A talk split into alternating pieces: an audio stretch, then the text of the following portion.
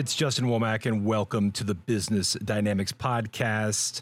Today, I have an exciting guest. I'm going to be sitting down with Nick Nimmin, a top YouTuber who, at the time of our interview together just a few months ago, was hovering around the 500,000 subscriber mark on YouTube, which is quite a feat on its own.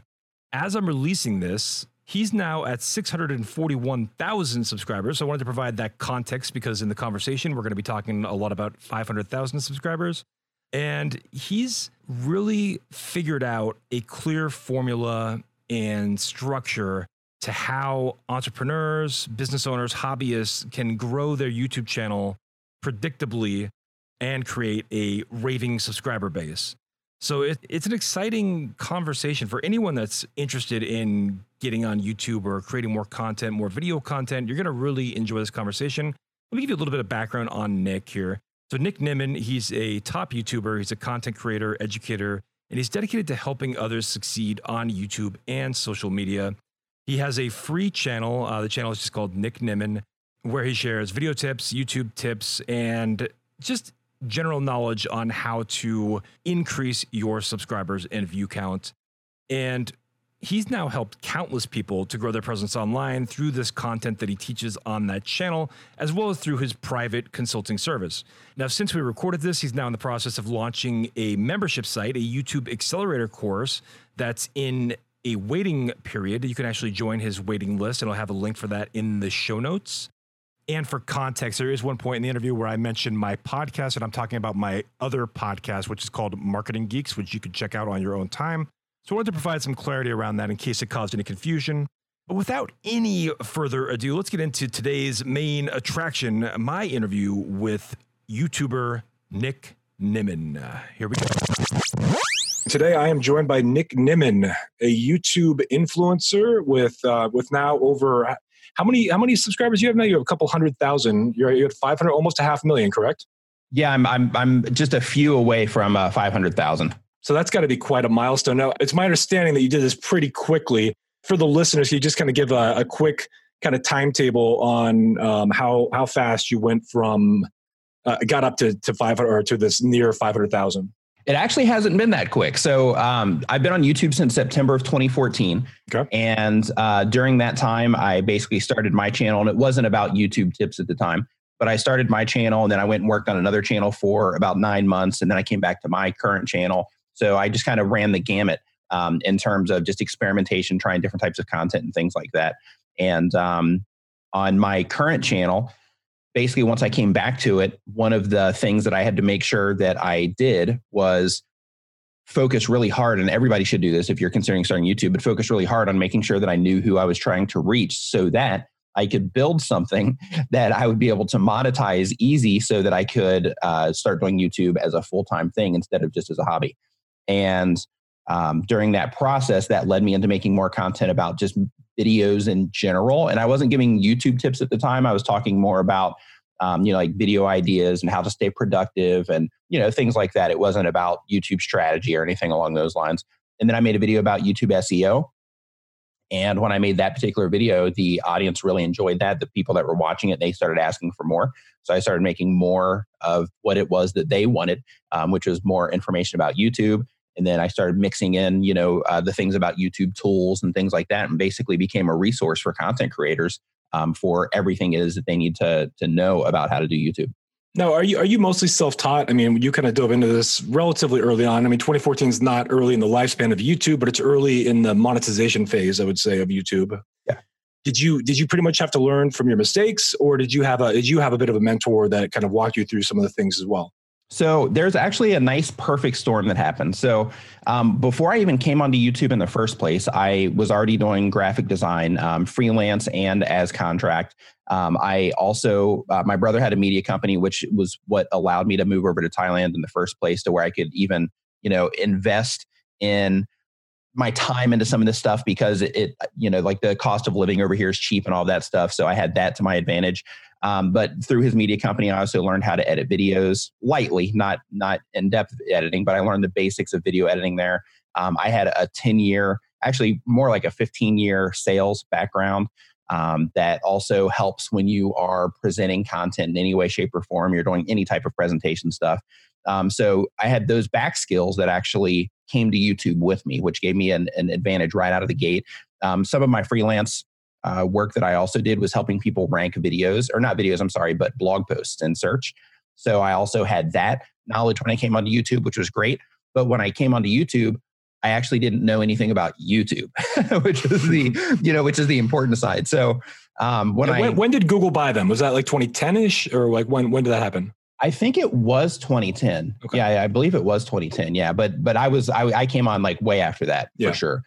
But basically, when I started focusing on monetizing my channel and I started making sure that I was trying to reach a, a specific audience, that's when things really started to fine tune for me in terms of people keep coming back to the channel. They keep seeing me as a resource and things like that, which ended up propelling me ultimately um, into the position that I'm in now uh, on YouTube. Okay, I have some questions about that, but first I want to just ask you why, why Thailand? Why what drew you to Thailand? Why why come there? Were you from the United States or? Um... Yeah, I'm from the United States, and uh, I actually got out of a relationship, and uh, that relationship uh, you know how it is. You know, relationships can be tough. So I, I, I was having some trouble mentally, and uh, my brother was living here already because he was already doing the whole, you know, working online thing like way back in the day before like everybody was working online, and uh, he realized that hey, I can live anywhere and do this. So he decided to come over here, and he was loving it. And he said to me, he's like, hey, all expense paid trip. If you want to come over here and hang out for like a month, clear your mind, all of that.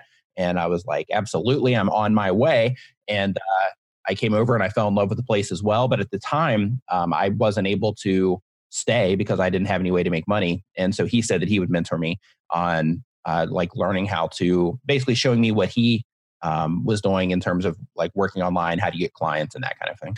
Gotcha. Okay, makes sense. Um, and it, it, seems pretty awesome. I mean, if you look behind me, you're seeing a, Cal- a condo in California I'm sure money wise, this costs a lot more than wherever you are in Thailand. yeah, absolutely. So, so I actually, um, I actually had a place in California before I moved here, and um, I think, I think I was paying around like two thousand dollars a month for that particular place, and it was like a relatively small place. And for the place that I have here, um, it's much bigger than the place that I had in California, in a much nicer part of town with a spectacular view. Um, and I pay around like six hundred dollars a month for this place. And I imagine at this point you're probably doing well, even if you were in the U.S. again. So oh, yeah. Uh, you're living like a king over there. Yeah. yeah. I do want to get back into okay. So we're talking about finding your niche in the in the content thing. One of the things I heard you talk about in a different interview was how there's different levels of search. I mean, there's there's search you can optimize for terms or for keywords in search, which is kind of like traditional SEO in Google. But you can also optimize for suggested videos. And you had mentioned in the other interview I'd listened to that a lot of that comes from the comments that come in through the engagement on your videos. Can you talk a little bit about that? Is that accurate or am I misstating that? Yeah, that's that's a, a bit of a misstatement. So engagement okay. is is without question an important part of of getting your videos discovered on YouTube. Um, however, when it comes to getting suggested traffic or a lot of suggested traffic, that comes from people clicking on your thumbnail at a high rate, your click through rate in your thumbnail, and them watching your video for a fair amount of time compared to the other videos that are being shown there. Because what YouTube is ultimately trying to accomplish is they're trying to get as much watch time per impression as possible. And what that means is basically every time they show your thumbnail and your title to somebody on YouTube, it doesn't matter where it is, it counts as an impression. So what they are trying to get is they're trying to get every single time they show a thumbnail to somebody and, and a title, they're trying to get as much watch time or as many minutes of of them viewing that particular piece of content as humanly possible. And then to stack onto that if you can also generate engagement then that makes that piece of content even more um, even more powerful so to speak. So the idea is to make sure that it doesn't matter if you're if you're just starting on youtube with video number one or if you've been on youtube for years and you have you know 100000 subscribers the very first point of contact with viewers is your thumbnail and your title so it is paramount that you make sure that you are testing your thumbnails and you're testing your titles and you're figuring out for your specific audience, the people that YouTube is showing your content to, you figure out what makes them respond. And then you just do that over and over and over again over time until something changes. Um, same exact thing applies to them watching the video content as well. The funny thing that happens is you see people on YouTube giving each other advice like crazy. But and, and like forums on Facebook and things like that. But the funny thing is, is in most of those cases, people are giving advice based on what's happening on their channel.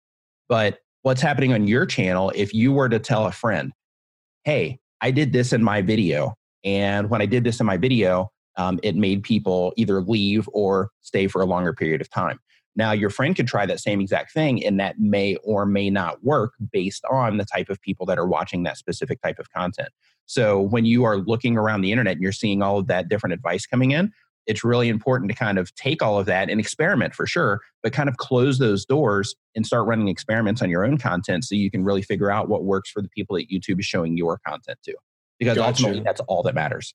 And I mean, I imagine that YouTube in their search is somewhat like Google these days, where they've added more and more artificial intelligence to the mix, where it's not just about like keyword cramming anymore, like it was right. 10 years ago. Yeah. Now it's about actually how uh, how relevant is the content to the query that was entered. Like if somebody asks a question in YouTube or Google, is the question actually being answered? And that's one of the I know that's one of the key things on Google, especially if they're looking for. Same on YouTube, without question. Yeah. So like when you're talking about search rankings, not suggested, same exact thing applies. So they're looking for how much watch time and how much engagement. This might be where you pulled the engagement thing from. They're mm-hmm. looking at how much um, watch time and engagement that you're pulling from for each query that you're you know trying to rank for that is you know showing your content. Um, but at the end of the day, you still have to start with that first point of contact, which is getting them to click, right? Because if they don't click, they're not going to watch, they're not going to be able to engage. So you have to start with that.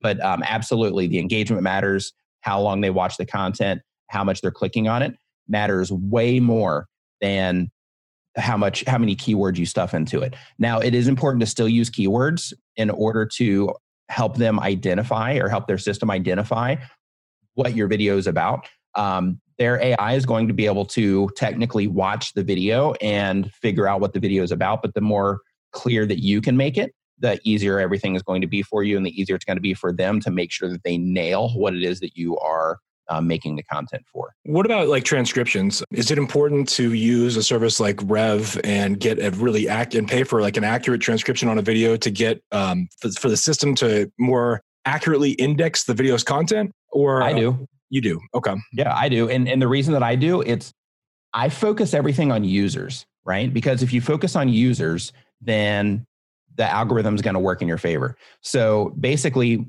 the reason that I capture my videos, it's not just so that their their AI can read through my transcriptions and have an understanding of what my video is about. That's a bonus, but it's it's more to make my content more accessible to people that want to consume content in a way where they might have those captions up there to get a better understanding of my content.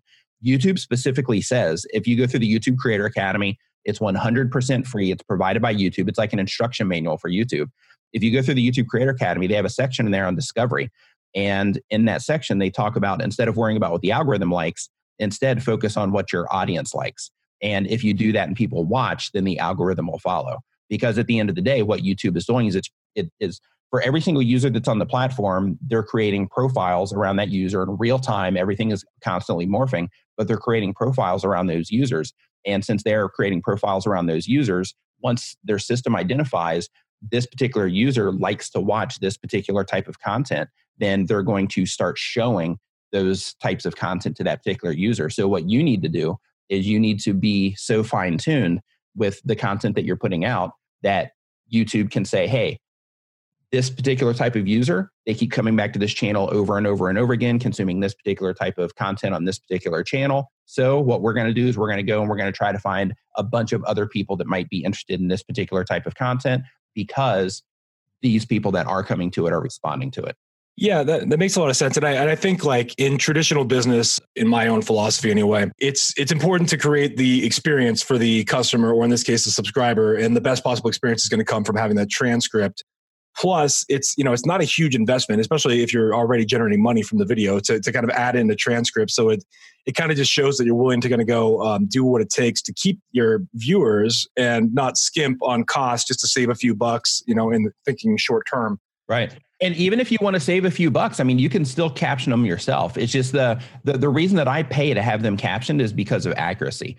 Because how you were saying before about you know telling YouTube what it's about the one thing that I don't want to happen is I don't want their automated systems to read my captions and pick up that it's something incorrect to where it might give context to my videos about something that it's not really about, or maybe the way that I speak isn't as clear in a particular part of my video and it throws in an obscenity.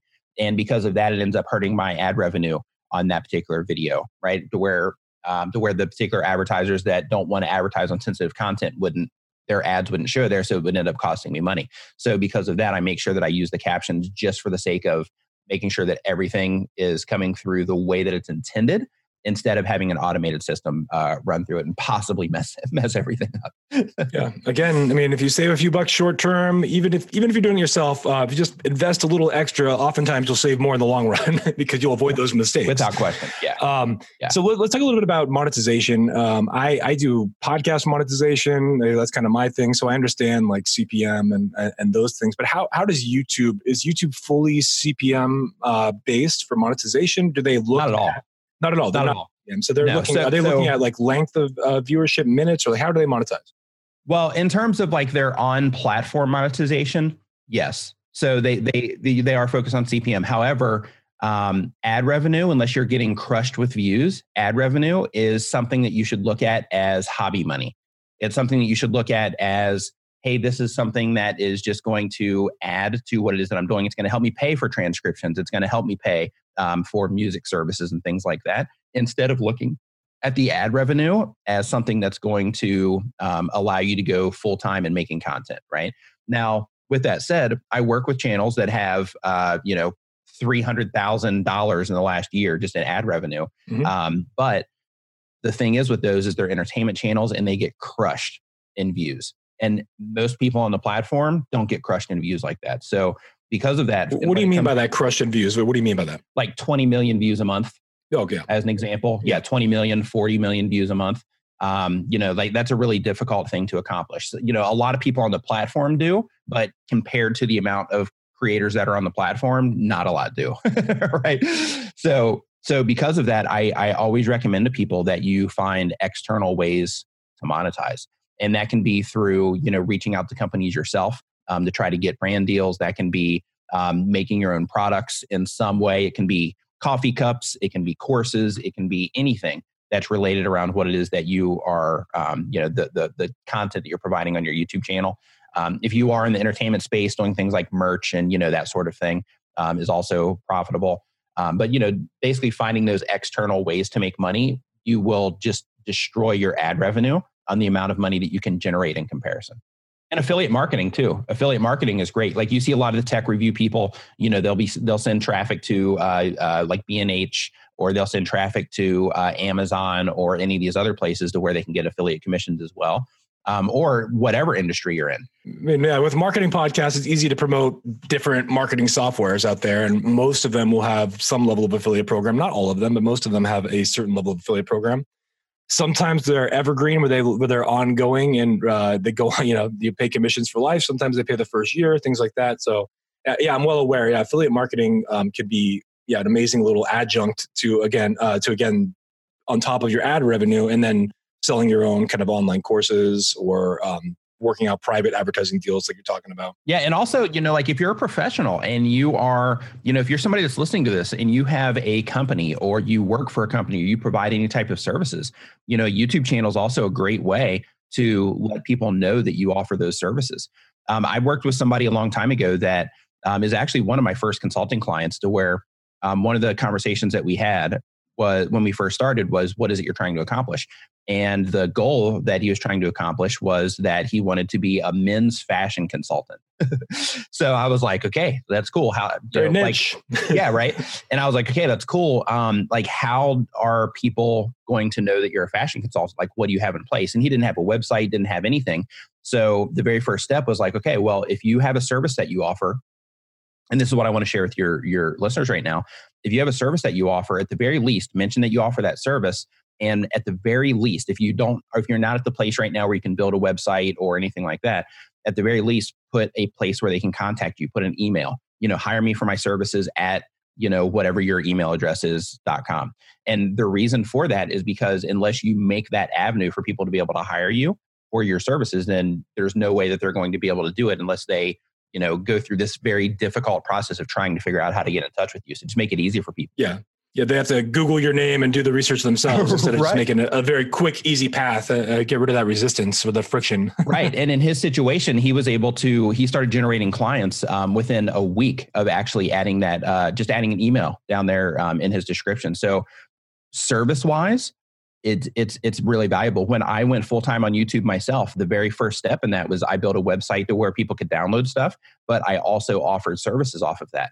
And at the time, since I was offering those services, that was one of those things that propelled me to where I could also say, okay, well, now I'm full time on this stuff and I'm not, you know, focused on doing client work anymore. So, gotcha. Now, now let's take a step back because I know when you got started, you had mentioned that you were uncomfortable on camera. Mm-hmm. It was a it was a struggle to kind of break in, and you didn't really envision yourself as a on camera kind of personality. I know that I, I experienced something very similar. Um, I, you know, I'm not as on camera as you are, but I run, you know, I have a podcast now that's uh, grown pretty well. And it's uh, it, it's interesting. Do you consider yourself like an introvert? Like, um, without question, is this without question? It, it was this yeah. uh, was this difficult for you to figure this out, or did you get did you get help and coaching to kind of work through some personal blocks? Like, what what did that process look like? Well, um, I had a, a sales background, so that part I I I had the mental practice of okay, if you're going to make sales, you have to, you know, like you have to get over that every single day. You have to fight yourself and you have to go out and you have to go through the process of, you know, getting in front of people to make sales. Um, when it came to YouTube, I had to basically use some of that as well to push me over the edge sometimes.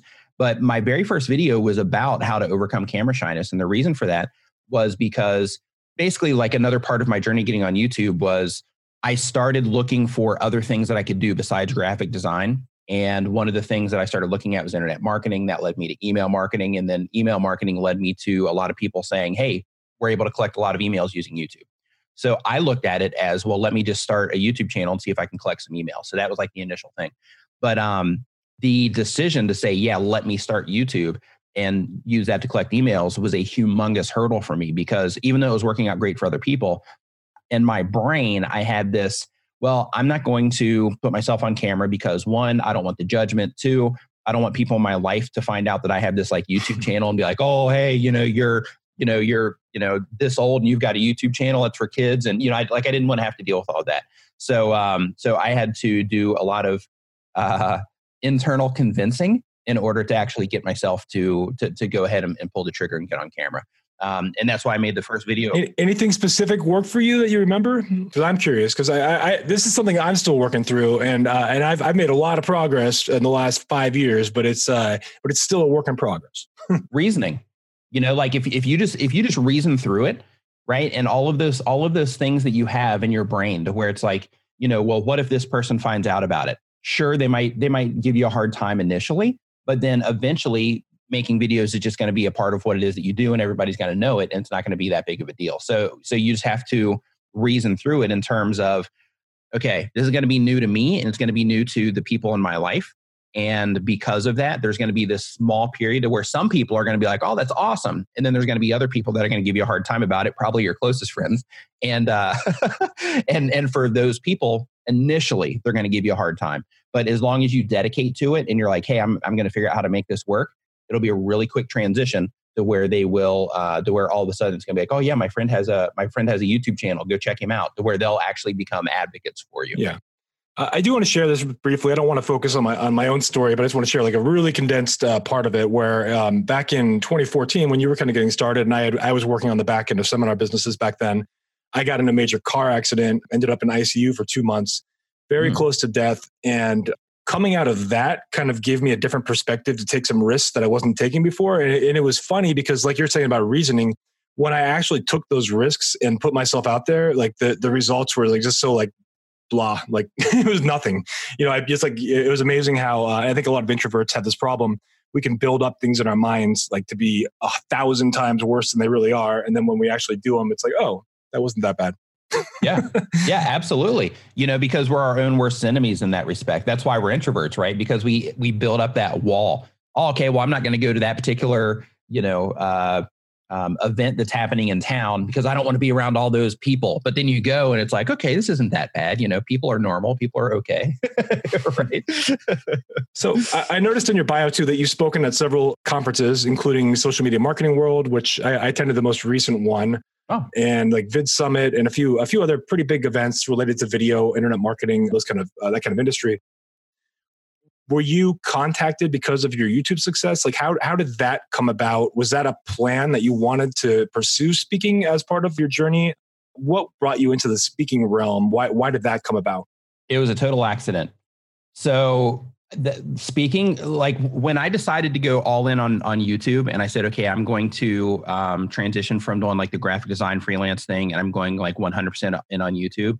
I literally sat down and I still have it in a pile of papers in there, but I sat down and I literally drew a map and I was like, all right, this is my YouTube channel. These are all the different assets I need to create for the YouTube channel. These are the things that I want to do um, around the channel in order to, you know, just get known on YouTube and that kind of stuff.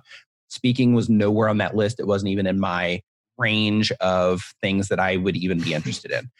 And what happened, it's it, it was interesting because I did a local thing here in Chiang Mai to where they have something called the Nomad Coffee Club. And at the Nomad Coffee Club, um, basically, uh, because let, let me back this up a little bit. So in Chiang Mai, it's known as a digital nomad place, right? It's like a hub for digital nomads. Um, and basically, what that term means, if you're not familiar with it, is it's basically people that work online and since they work online, they can basically travel or they can live pretty much anywhere they want in the world. So, because of that, because we have a high concentration of digital nomads here, um, there's all these events happening all the time around town to where these little meetups where people go and they mastermind and share ideas and that kind of thing. So, a friend of mine, he had a meetup, and I, I think it's still going on, but somebody else has it now. But it was called the Nomad Coffee Club. And they're like, hey, since you're on YouTube, do you want to come and just do like a little presentation?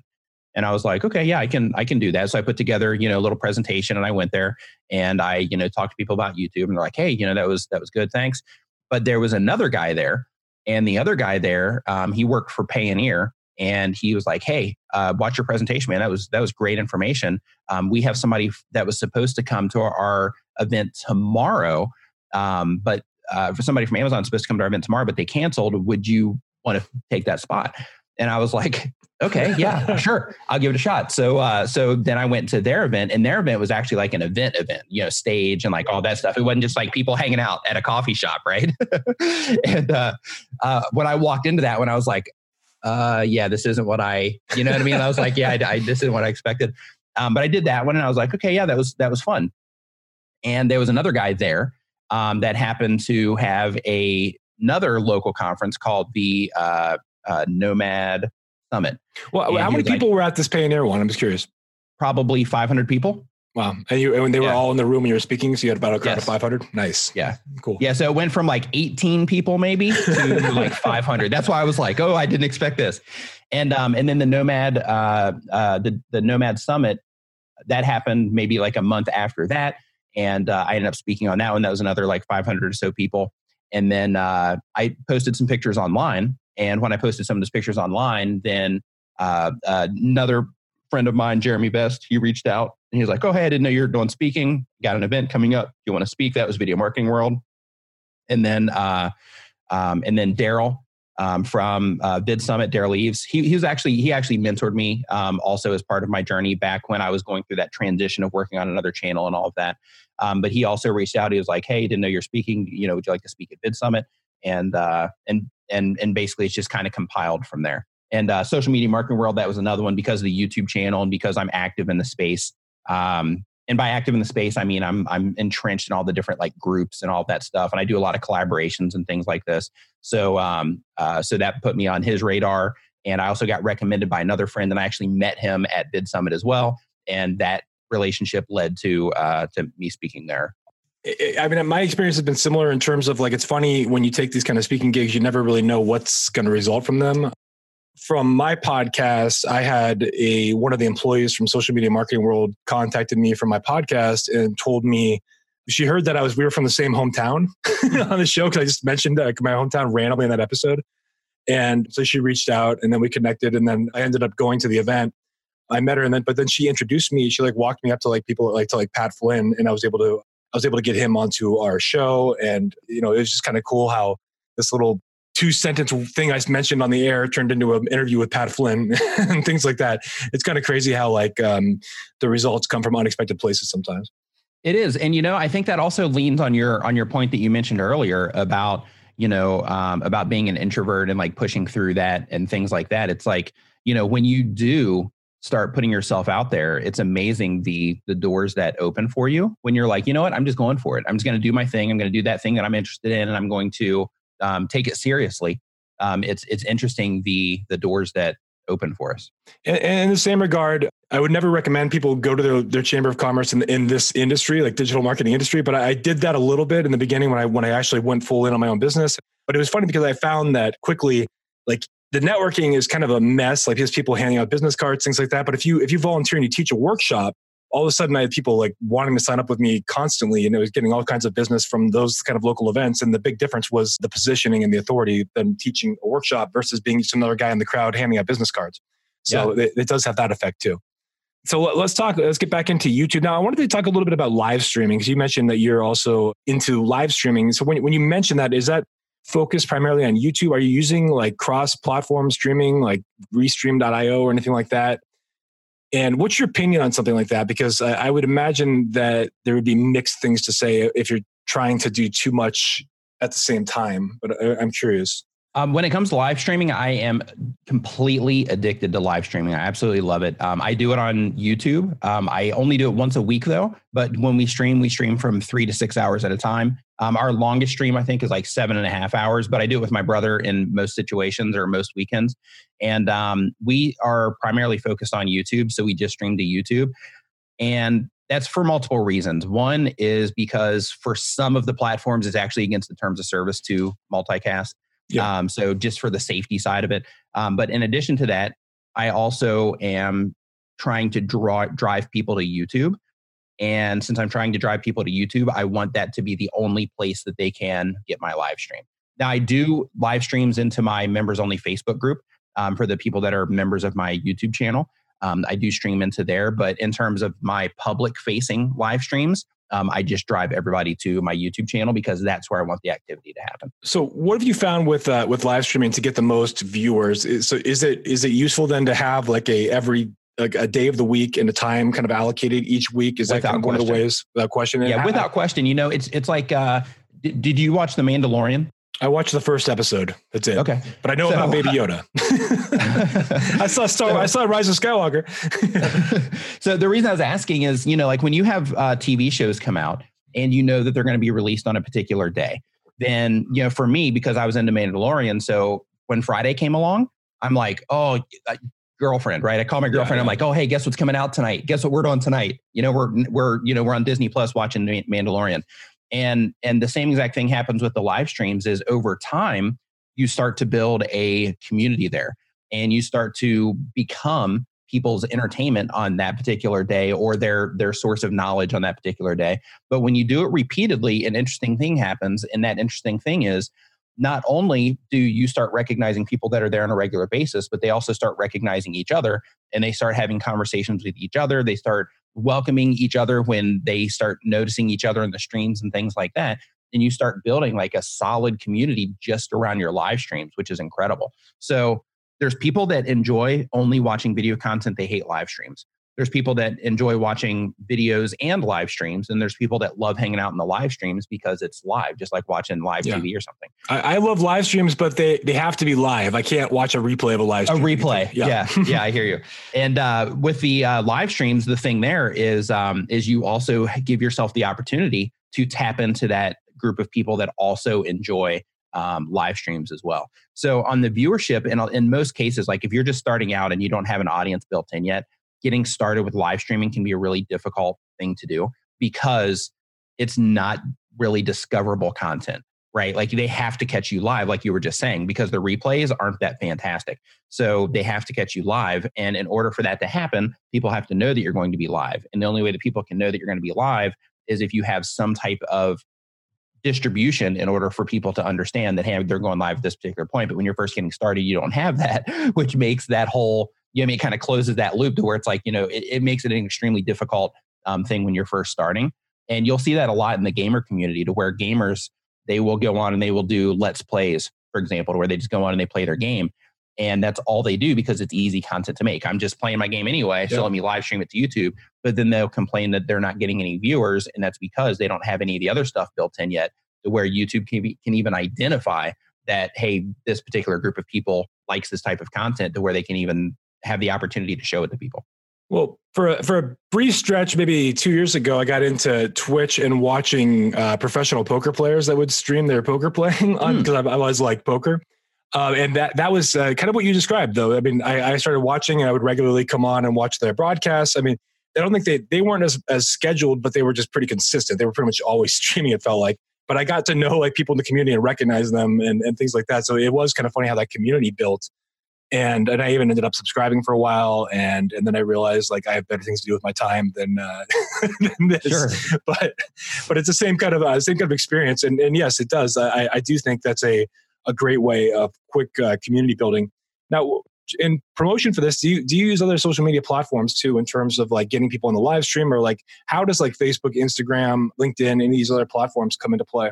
All I use is YouTube um, to to let people know. So because of my uh, channel now, of course, when I when I go live, then the notifications go out, right? So because of that, you know, I have that built in. But even back when I had, you know, um, like 10,000 subscribers on my channel, um, I still had 10,000 people that had the potential to get those notifications, right? So when I started actually live streaming, I already had that built in. So because of that, I haven't had to go through that particular part. Now, one thing that I can say, the very first live stream that I ever did on my YouTube channel, um, I did a live stream on how to make thumbnails and that was so that I could learn how to do how to live stream so that I could show other people how to live stream. And when I was going through that live stream, I think I might have had two or three people coming through came through the stream. And because it was my first one, I was like, "Oh, there's people in here!" Like you can even hear me say it in the in the in the video. I'm like, "Oh, there's people in here! Oh, hey, oh my on? god!" Don't get too yeah, excited. it was yeah. like a big deal. Yeah. So, uh, um, you know, so uh, so at that point in time, I think I might have had a thousand subscribers on the channel, right? Yeah. So, um, and unless you have that audience, it can be it can be fairly difficult to get to get rolling with live streams. Now on Facebook, on the other hand, you do have the advantage of the people in your friends list seeing it. But at the end of the day, though, if the friends in your Facebook group aren't, or I mean the the the people that you're friends with on Facebook aren't the people that you're trying to reach. Like if you're not trying to reach your mom, yeah, for the what it is that you're doing, then it doesn't make sense for your mom to come into your live stream, right? To be notified that you are yes. live stream. It's like, oh, hey, mom, glad you're in the live stream again, right? It just doesn't yep. make sense. like, love you, honey. Don't forget to get the groceries, or right. you're um, looking skinny. Have you been eating? Right, guys, come on, mom, I'm working here. Yeah, yeah, pretty much. Uh, and what about the, the streaming software? Now, does YouTube have its own built-in? Um, because I've, I have not live streamed directly from YouTube. I've done things like I've used Zoom now as a. Um, you can go live from Zoom now, and you could stream. I mean, I can integrate things and stream to to YouTube or to Facebook uh, through Zoom.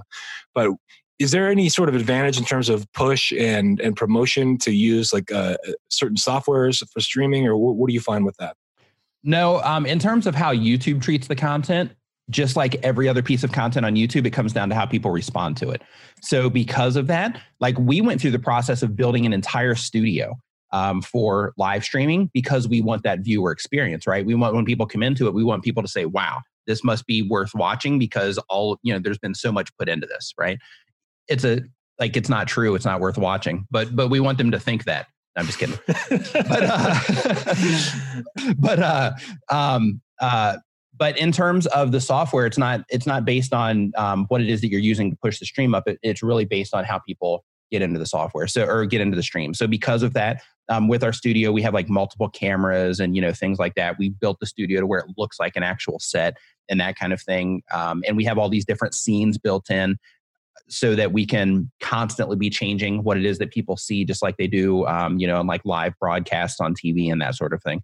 So when it comes to making a, a, cool experience for users, it's important to remember that even if you are using something like Zoom, try to, at the very least, instead of doing like a split screen like we're doing while we're recording this, um, to do it to where it's actually full screen and then it's hopping from viewer to viewer so yep. that there's at least something changing on the screen from time to time instead of it just being a static um, a static thing that they're yeah at. people have short attention spans so makes a lot yeah, of sense without um, question so uh, do you have do you have somebody then uh, directing your live stream? Then do you have a, an employee that's kind of flipping between cameras as you talk, those kind of things?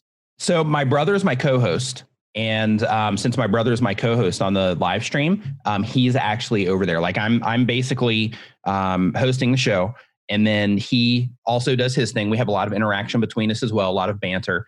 And uh, while I'm talking, he's sitting over there running everything, switching cameras, and and making sure that you know uh, everything is working like it's supposed to. Um, he's doing all that stuff while I'm sitting there, uh, you know, doing what it is that I do.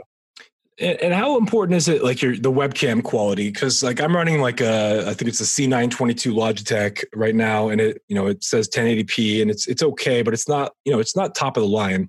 When you're running this, do you do you want to have like an ultra high def or a 4K camera when you're live streaming? Is that eh, does that make a big difference in the in the view count? Because I've actually had feedback that somebody said like that they didn't think the the resolution was uh, to their standards when I did a yeah. live stream. And yeah, that's a troll for you, right? Yeah, of course. But, but yeah. like. uh yeah, it's like really. The, it's like the resolution isn't to your standards. Are you kidding me? yeah, enjoy life. But um, um, when it comes to the quality of the stream, um, this is another one of those situations to where I lean really hard on the viewer experience. So you know, when it does come to what it is that they get, um, I, I call it visual authority. And basically, my my thing for visual authority is that when people are consuming your content or they see whatever it is that you're doing and you are presenting it in a way that it comes across professional everything like looks great it sounds great um, from your graphics to the the quality of the image that you have built in you automatically get this like sense of authority because all of your stuff is high quality right? So it's like oh well this must be good because it's good right? So because of that i always recommend to people that if you can if it makes sense to you for what you're trying to do with your channel or your live streams that you do upgrade your cameras and that you do get everything looking and sounding as good as you possibly can.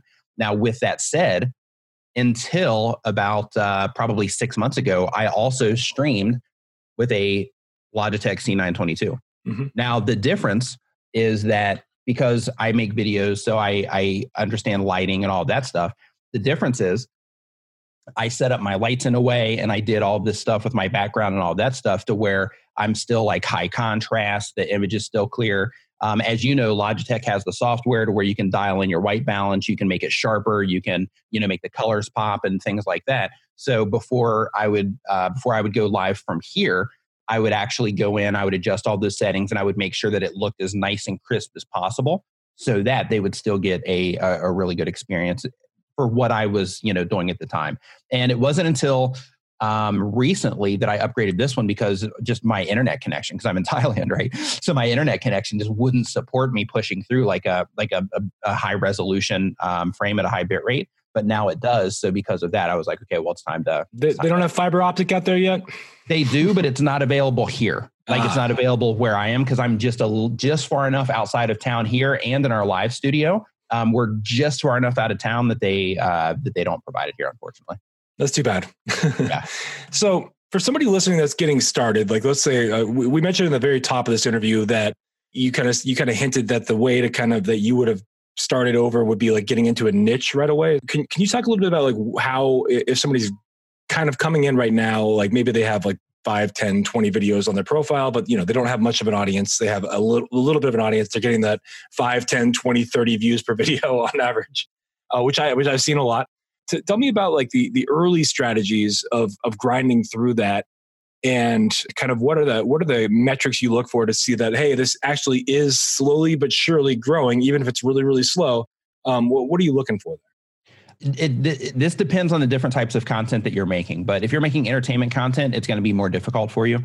Um, but if you are making type uh, any type of content where you're helping people in any way, shape, or form, the best way to really get the ball rolling is like you were saying, focus on a niche, right? Say, okay, this is the type of content that I'm going to put out on a regular basis. But before you do that, think of who it is that you're making that content for. So a lot of times when people think of um, niching down their content on YouTube, they think, well, I only have to, I can only make this one type of content. But depending on who it is that you're trying to reach, on who that ideal audience is for you, your target audience, depending on who that is, you might be able to have different pillars of content, mm. but it all is in alignment with the things that your audience is interested in. As an example, on my YouTube channel, um, I'm I'm trying to reach content creators that are trying to get better at making content for YouTube and the internet in general, right? So because of that, I can do YouTube tip videos. I can do mobile YouTube videos on like apps for content creators, that kind of stuff. I can do live streaming videos and things like that. But some people might think of niching down like, oh, hey, I only need to just do live streaming videos because that would be my niche, right? But as long as you're making content that is all in alignment with the people that you're trying to reach, then then you'll win over time as long as you just keep going through the process and you keep trying to make it better and you dig in your analytics and try to figure out how to you know like fig- figure out what's working and what's not but um, another thing that you have the advantage of in that situation when you're trying to help people is that you can target search which is a great way to get your channel off the ground. Um, ultimately, the most traffic on YouTube is coming from the suggestion or from the recommendation features and from the homepage. Um, but getting started, a really good way to, to, build a nice solid foundation is to have a nice handful of videos ranking in search that are continually driving you traffic for the next five years straight. So that's a great way to get started. But also, another thing you can do in that situation is you can find Facebook groups and Reddit communities and web forums around the topics that you discuss. And you can also be active there so that you can start getting known in the space in those situations too. And before you know it, you'll see opportunities to where you can post a YouTube video about you know one topic that you cover and then another topic that you cover to where it will be invited because you are already known in that community instead of somebody that's just stopping by and spamming everything. Yeah just don't um, spam a reddit thing, community or you'll pay the price. Right right. And and and another thing that you can do as well is um, if you are on twitter then you can also just join in conversations on Twitter. So there's people talking about whatever it is that you're interested in or whatever it is that you're making content about. There's people talking about that every day on Twitter. So you don't have to go there and promote your stuff, but what you can do is set up your profile. Again, visual authority. You want to have you know your your nice header art. You want to have your uh, your profile filled out and everything you know looking nice and easy to understand. You also want to present the tweets that you're doing in a way that's going to be representative of who it is that you know you want people to see of you online so to speak um, but just start engaging with people and start having conversations and joining in on conversations that are already happening around the topics that you talk about and people will slowly one by one go over and start you know um, visiting your profile. They'll see you have a youtube channel. They'll click on that and they go watch. All of this is a lengthy process and that's something that's really important to understand is that if you're starting on youtube everybody every single person that goes on youtube because we're all, you know, like internally, we all think, hey, if I put this out, people are going to love this because we're the ones making it, right?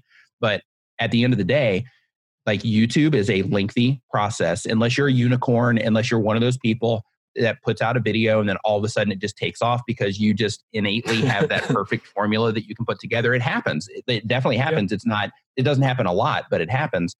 But for most of us, it's it's going to be a longer it's going to be a longer experience. So because of that, you have to um, you have to commit to learning the platform. You have to commit to learning your audience. You have to commit to learning um, how to read your stats so that you can say, okay, well, this is what the people that YouTube is showing my content to is responding to. So because of that, I need to make more of this. And another thing that is really important, and I can't state this enough, is to like when you go into YouTube, you want to, of course, make content that you're interested in. But more than anything, you also need to be flexible. If you're going after growth, you need to be flexible because over time youtube like we talked about earlier youtube is going to start identifying these particular types of viewers watch this channel and other channels like this so we're going to start showing this channel to more people that fit this profile. So because of that there's going to be times to where you're going to say you know what? I don't want to make a video on this specific topic but every time i do all my stats raise. So because of that this is something that people that are that are consuming my type of content this is something that they're interested in. So I need to make sure that I make content like this on a regular basis because it's something that they're interested in. And you need to start fine tuning every single piece of content that you put out towards that audience that's responding so that YouTube can do its thing and start promoting you to the right people. Because if you put out content on, like, let's say you have one that is um, about um, you know, like uh, how to make crafts, right? Let's do that one. And you're you're putting out craft content, and then the next thing you know, you're like, oh, you know what? Hey, I'm going um, to my kid's baseball game. Let me make a video and put that out on my YouTube channel. Well, the people that are subscribing for the craft content, they don't care about your kid, right? I mean, let's just call it what it is. They don't care. So because of that, they're not going to come in. There'll be some people that will, but at scale, the people that YouTube is showing that, that YouTube is going to show that baseball game of your kid to, they're going to be like, yeah, I'm not even into baseball. They're just going to glaze right over that. They're not going to click on it. It's going to hurt the click through rate of that video. It's going to hurt the watch time for the people that do click on it, and and that video is just going to die a really quick death. So the more that you can say, this is the type of content on my channel that people are responding to. I need to make more content like this. I need to stem off of this content um, in terms of topically, so that I can make sure that I'm nailing that that audience. You will like that's ultimately how you win on YouTube. Yeah, and, and a couple things you said there. I, I've talked to several content creators that that have told me that oftentimes a video that they put very little thought into, very little production into, um, didn't even, you know, they just did it like as, on a whim, ended up like outperforming the well prepared, the one that they thought was going to crush uh, was not the one that crushed. It was the other right. video that did. And so that that ability to pivot and recognize uh, and recognize trends and the willingness to uh, let go of your ego a bit maybe and and listen to the data instead of um, what you think people want to hear uh, is likely going to be a big factor in that too. I would think. yeah, without, without question, it is. But even with the pivot, right? That's where it's really important to make sure that you know what it is that you're after when you start a YouTube channel. Because, like, if you go into YouTube as, "Hey, I want to be a big YouTuber," and that's all you care about, then you can go in any direction. It doesn't matter. But if you're like, hey, I'm trying to bring attention to my business, or I'm trying to generate income from this, or I'm trying to make content about this specific thing because it's just what I'm into and I want to connect with other people that are into it, when you know what it is that you're after, that will prevent you from making content that might end up, you know, that low effort content that you didn't really care about, but that people just responded to. And you want to prevent those things because what'll happen is, let's say that you're making marketing content as an example. Say you're making marketing content and it's growing like a little bit slow, but you're, you're starting to build that community, you're generating some income from it. Then all of a sudden, you put out this video, let's just say about your kid's baseball game, and for whatever reason, people loved that video. so the next thing you next thing you know, you have this video that for the next few years is driving you um, twelve thousand subscribers a month, right? Yeah. So then it ends up taking that situation and it puts it in reverse, right? So what happens there is you say, okay, well, I started this as a marketing thing, and even though I'm growing my channel at ten thousand subscribers a month, it's not doing anything for my business it's not generating me any income outside of ad revenue to where I could just be crushing it on the marketing side. It's not doing all of the things that I actually want my channel to do, but it's the thing that's bringing in all the people and it's giving me the vanity numbers that don't really mean anything. Right. So knowing what it is that you're after is also a really important part of YouTube because then you won't make those, you won't make that content um, that can possibly end up sending your channel in the wrong so direction. It could throw you off pretty good then. Yeah. Without question. Yeah without question. Yeah, all of a sudden I have a parenting channel instead of a marketing channel. yeah. Yeah. And, and, that happens a lot. And people are, you know, they have to sit there and they have to think, great, this isn't what I wanted, but now I have this opportunity. So now do I want to be known as that parent channel? Do I want to be known as that? Or do I want to be known as this? And if I'm known as a parent channel, that all of a sudden I have a video about, you know, how to feed your one year old. Well, guess what? When that kid, you know, in, in like two years, then you're going to have to just constantly be reinventing yourself as your kid ages because then in that situation, that one year old video that's still driving traffic a few years later is going to be you're you're in that situation. You're reaching people that have a one year old. Yeah, right? we'll just keep keep having more kids. Just keep having more kids. right, right. Problem solving right there. There we yeah. go. Um, so uh, I want to talk a little bit about the tools. Then um, I know that you you mentioned. I think I, I, saw it in show notes for one of your videos online. Um, a YouTube kind of uh, keyword tool, and I don't, I don't know if this one's still in date or not, but uh, it was called Morning Fame or Morning mm-hmm. Morningfa.me. Yeah. So morning, like the word fame, F A dot M E instead of dot com. Mm-hmm. Uh, tell me, tell me about that tool. What what makes that like work well for YouTube versus like a Google Keyword Planner or something like that? So two primary tools that I use for YouTube. One is TubeBuddy. Um, the other one is Morning Fame and both of them are amazing tools. Um, TubeBuddy, I use them primarily for keyword research and for um, uh, A/B testing my thumbnails and for doing general channel management stuff. Like if you're a YouTuber, you need to have TubeBuddy.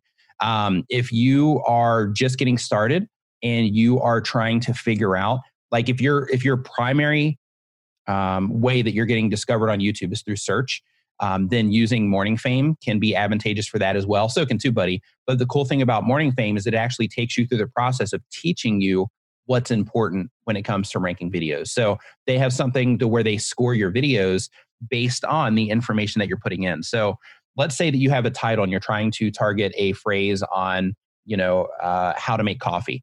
Then in that particular situation, you'll put how to make coffee in your title, and then it'll it'll raise a score and then you start filling out your description and then if you end up putting you know how to make coffee and you know some other different variants of how people might look for that in your description then it'll start raising your score based around that and then when you start putting your tags and it'll raise your score based around that hmm. um, based on the tags that you're suggesting but it starts it starts training you on how to optimize your videos for search, which is a really, really valuable thing. Um, so on that side, but it's great. Another side that Morning Fame is good at is they simplify things. So if you are somebody, because stats, I mean, let's just call it what it is. It can be overwhelming. There's so much information, so much information in there. But uh, they also have a, a stats area to where they just simplify everything. So you can go into their stats area and it'll just be like, make more videos like this. And it'll just show the videos that people are responding to the best. It'll say, don't make videos like this which are videos that people aren't responding to. Um, and, and it'll just give you on each individual video that you've uploaded, I think it gives you like 25 of your last videos. Um, it'll show you little check marks, right? It'll either be grayed out or it'll be a check mark or like a little badge where it'll say, uh, you know, hey, this one generated way more engagement or this one generated a lot more watch time than the other ones and, and things like that, to where it just gives you like a real easy to understand overview of how each video and the channel as a whole is performing, which is really cool. And when I was checking it out, it's actually pretty reasonable compared to other type of SEO tools out there anyway. Like when I think of like Ahrefs or like an SEMrush or something like sure. that, those yeah. are closer to, you know, 100 plus per month. This is right. more like $12 a month, or I think it's even less if you pay the year in full. So yeah. uh, relatively, uh, relatively reasonable, at least uh, worth giving it a shot for a month or so to test it out and see if it works for you. Yeah, without question. The the one thing I also like um, on the TubeBuddy side is that it's actually built into your browser also, so you don't have to actually leave YouTube. I keep talking to Nico, who owns Morning Fame. I keep talking to him about doing that with uh, Morning Fame as well, so that you don't have to leave YouTube in order to use it. Um, but one of the things that I like about YouTube or TubeBuddy is that like while you're sitting there working on the video, you can just tip, you can just tap on the uh, the browser extension in your browser, and then you have the panel that opens up to where you can do a lot of that stuff right inside of the uh, the extension, right there on yeah. your screen without having to leave YouTube and, I have a version of TubeBuddy on my on mine, so I, am a little bit familiar with kind of the, some of the stats that pop up, and I have the um, mm. the Google Chrome plugin and all that popping up on my uh, on my YouTube channel, so I get, I get to see some of those numbers, but I don't have the highest level of it. oh, okay, okay. Which might, uh, I'm sure it unlocks additional functionality that would be nice. Without question, yeah. Um, one other thing, have you ever experimented with YouTube advertising? Is that something you've played? You've played in it at all? I know that runs through the back end of Google. I've played with it for clients, not for my personal stuff, but I've played with it for clients. Yes. Um, well, not played with it. I've used it for clients. Yeah. Um, YouTube advertising on the side of growing channels with it. Um, it is something that can be effective for growing channels, but that's another one of those situations where you have to make sure that you're just nailing the right people that you're trying to reach. Um, because what you can do in that situation is you can do a huge ad spend. And some people will say, they'll do it like this to where they'll say, okay, well, I'm going to just try to get a bunch of subscribers on the channel. I'm going to use YouTube ads to get a bunch of subscribers. But hey, in order to do that, let me target these like low tier countries because they're cheap and then I can show them more of my more of my content or more you know I can give them uh, more impressions. So for a lower amount of money. So because of them I'm going to target these low tier countries and then they start basically building profiles around low tier countries instead of the countries that they're actually trying to reach or the type of people that they're actually trying to reach. So one thing a tip that I want to give anybody if you are running YouTube ads is target the actual videos of the people that you're going to be competing with because you know that those particular people they're in front of the audience that you want to be in front of. So run ads. You can literally run ads at the video level on YouTube. So target the videos of the people that you're going to be um, that you're going to be competing with because they they're the, they are the right audience. Yeah. So you want to put your videos in front of them. Yeah, and I look at a guy like Tai Lopez, and I'm pretty sure he built his brand off of YouTube advertising. Um, yeah. So I, I, know it can be effective. I mean, he got in he got in a little bit earlier than some people, and yeah. I, I, do a lot on the on the Facebook ad side. So um, when you when you talk about like complicated data too, that can get pretty complicated. Sure. sure. Um, I'm still kind of figuring out the the uh, the YouTube backend of the ads platform, and and I know it, it runs closer to what you'll see in like Google AdWords, and because it's a Google it's a Google product, right. so it's uh it's a process, but um interesting. So uh, thank you uh, thank you for doing this. Uh, I wanted to give you a chance to to talk about some of the things that you're doing in your business that are cool right now, um, where people can find you, where to find your channel, some of the you know some of the service offerings that you have, how they can kind of get involved. So, um, in terms of service offerings, right now I'm I'm not taking on any any new clients at the moment. Um, I'm actually transitioning into um, into not doing as much client work. So I have a handful of clients just because I need to make sure that I'm getting more data than just what's happening on my channel. So because of what I do, I, I have to have some, but I'm not I'm not taking on any new clients at the moment. So on the service side, we'll go ahead and wipe that one off. But um, in terms of where to find me, um, you can find me at uh, youtube.com slash Nick Nimmin. Um, you can also find my podcast at Comments Over Coffee. Um, if you look for Comments Over Coffee on your favorite podcast platform of choice, um, you'll find my podcast there. It's fairly new, and the premise is it's all short form content where you can learn about YouTube over a cup of coffee. Um, so awesome information being shared there. A lot of great feedback. And um, really, you can go to nicknimmin.com. You'll find everything there. And if you go to nickscontent.com, then you'll actually, it'll just be like a little quick listing of different places where you can find my stuff as well. So any of those will will ultimately lead you to everything else. awesome. And uh, I need to check out your podcast. So uh, give the name of the podcast one more time. It's I heard coffee. Comments over coffee. Comments over coffee. So I need to check out the podcast. And and it looked like you had a you had a previous podcast too that you, you start you started a few years ago, and then so now you've kind of you let that one go and came into this one. Two. So one of them um, was called uh, the Digital Journey, and that was actually a project that I did for hire for a company called Empire Flippers. Okay. And unfortunately, the guy, not to put a sour note at the end of the podcast, but unfortunately, the guy that I was doing that with, um, he actually died here locally in a motorbike accident. Um, so we stopped that one just out of you know, just so it wouldn't be weird. Um, and then the other one that I did with a friend of mine um, was the Business of Video podcast, and I think he's actually getting ready to relaunch that. Um, so um, so that was a really fun project. That was actually my first um, my first time to where I did for like a year straight. Uh, we streamed that live on Facebook while we were recording it and all that stuff. It was fun. So I really enjoyed uh, that podcast. But the information in there is all still valid. So you can definitely listen to that one um, as well. But keep an eye out for that one because I'm pretty sure he's getting ready to relaunch that one as a solo project soon. Awesome. Well, make sure everyone listening to this to subscribe to Nick Nimmin's channel on YouTube. Check out a few of the products. I'll have links in the show notes. Check out his podcast. And any last words of wisdom, words of advice, I don't know, sage words to give on the, uh, to close out the show today? Sure. Um, yeah, basically, like if you're considering hopping on YouTube and you're considering starting, do it now. Start now. And the reason for that is because every single day that passes, there's a lot of there's a lot more people getting onto YouTube currently um, 500 hours of videos are being uploaded to YouTube every minute.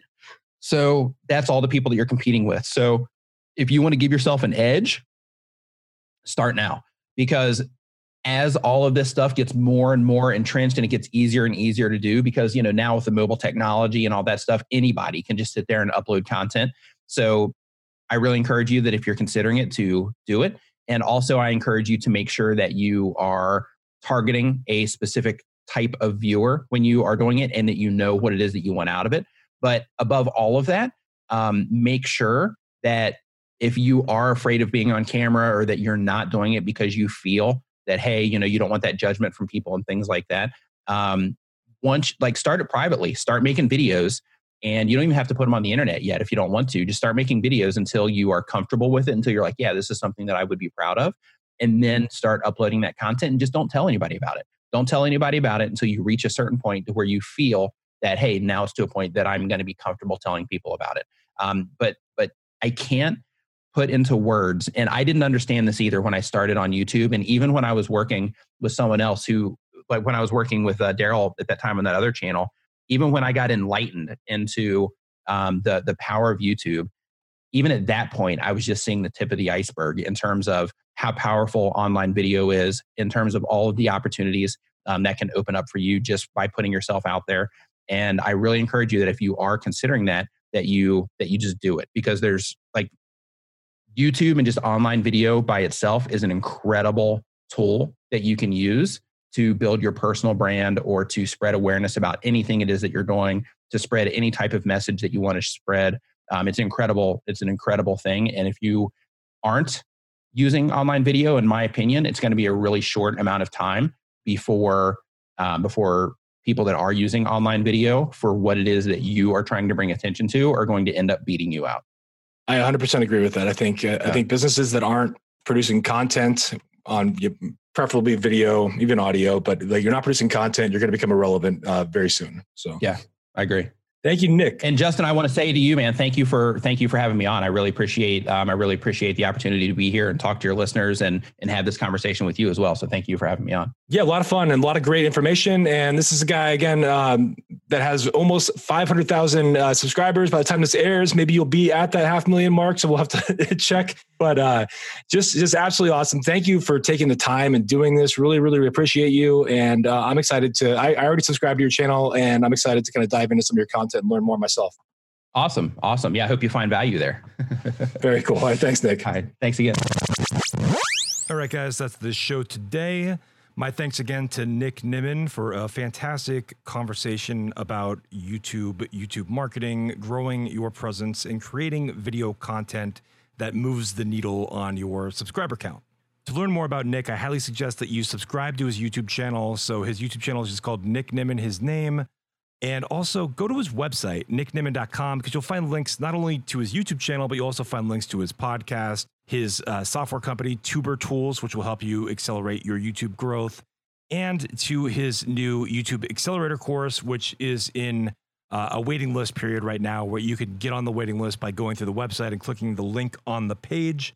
And also, it'll give you information about when he uploads videos and when he goes live. So, he uploads videos every Monday and Wednesday, and he goes live every Saturday at 9 a.m. Eastern. So, be sure to be on his channel so you can actually catch Nick live, where you can ask questions directly to him and get live feedback. So, this was an awesome conversation. I hope you're able to get some value out of it. And be sure to stay tuned because we got lots of more great guests to come on the Business Dynamics podcast. And with that, I am out.